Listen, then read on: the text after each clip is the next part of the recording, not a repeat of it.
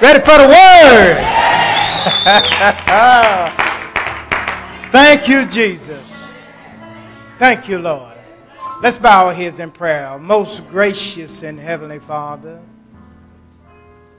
Father, as I lift up this congregation of your people before you, Father God,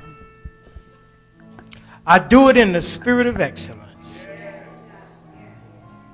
Father, I ask, Lord, that you will receive us as we come before you this evening. The word of the Lord says in the in your presence is the fullness of joy.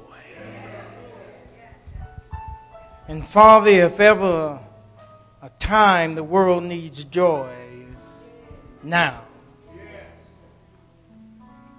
But Father, while others are looking at the football game, Father, Father, we're here looking at you.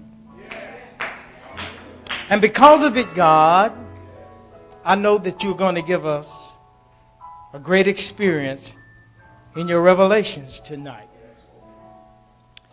And Father, I ask, Lord, that all the hearts and minds be open and conditioned to receive the revelations of your Spirit. Because after all, after the man of God, after he prayed, he spoke about going into that next dimension.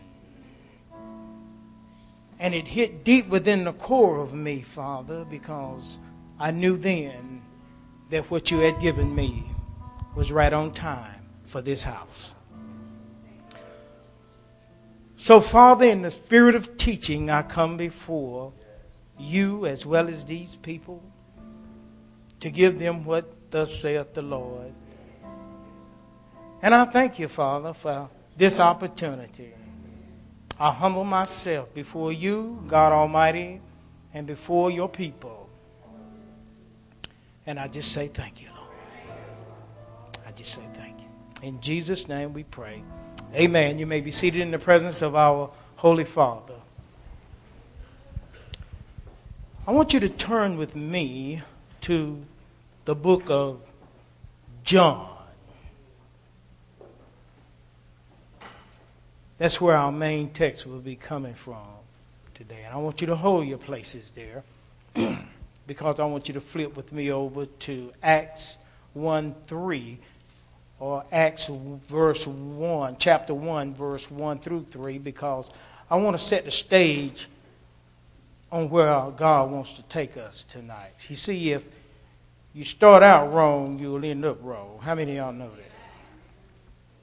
Bible says, foundation has already been laid, and let us take heed how we build thereupon.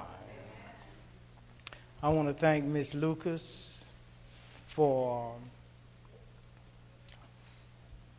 God allowing God to use her to hook he and I up. You see, God has a greater mission, people. And I pray to God that you hear what he is saying this evening. I, I really do hope you, you catch this word tonight. Because God, first of all, he uses whoever he wants. All of us have a gift inside of us. And we're going to be talking tonight about the gift of destiny. The gift of destiny.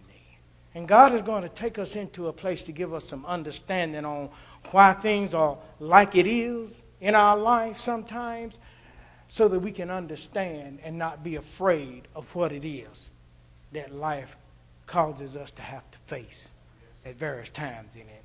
But the word of the Lord says here in the book of Acts, chapter 1, verse 1 through 3, it says, The former treatises have I made. Now, this is Dr. Luke speaking here. He wrote the book of Acts as well as the book of Luke. But in the beginning, there was no book of Luke, it was just the book of Acts. But he wrote both of these books.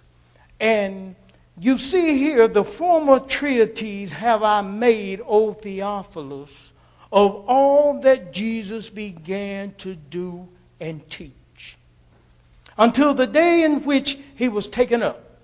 After that, he, through the Holy Ghost, Holy Ghost means sacred mind of God, had given commandments unto the apostles whom he had chose. To whom, here's what I want you to pay attention to, to whom also he showed himself alive after his passion, which is his death, by many infallible proofs, being seen of them 40 days. Now, watch this. And speaking of the things pertaining to the kingdom of what? So, Jesus, after he was resurrected, he taught for 40 days afterwards on things pertaining to the kingdom of God. And that's our focal point tonight. The title of our message tonight is The Gift of Destiny. So let's see what destiny is. Well, destiny is a preordained destination that God has given by His will to every man. Every one of us have a destiny. God says that He has preordained or gifted us not only with the destiny, but the gifts that come with this destiny. Now, watch this. We're going to deal with the who, what, when, where, and how. Who gave the kingdom of God to man? God did. What is the kingdom of God? It's your destiny. When was it given? It was preordained at man's creation. Where was it given? That's the key right there. Within. I'll prove it with the scripture. How was it given at rebirth? That's why we're in John. We're going to go some places. But I'm just going to set the stage.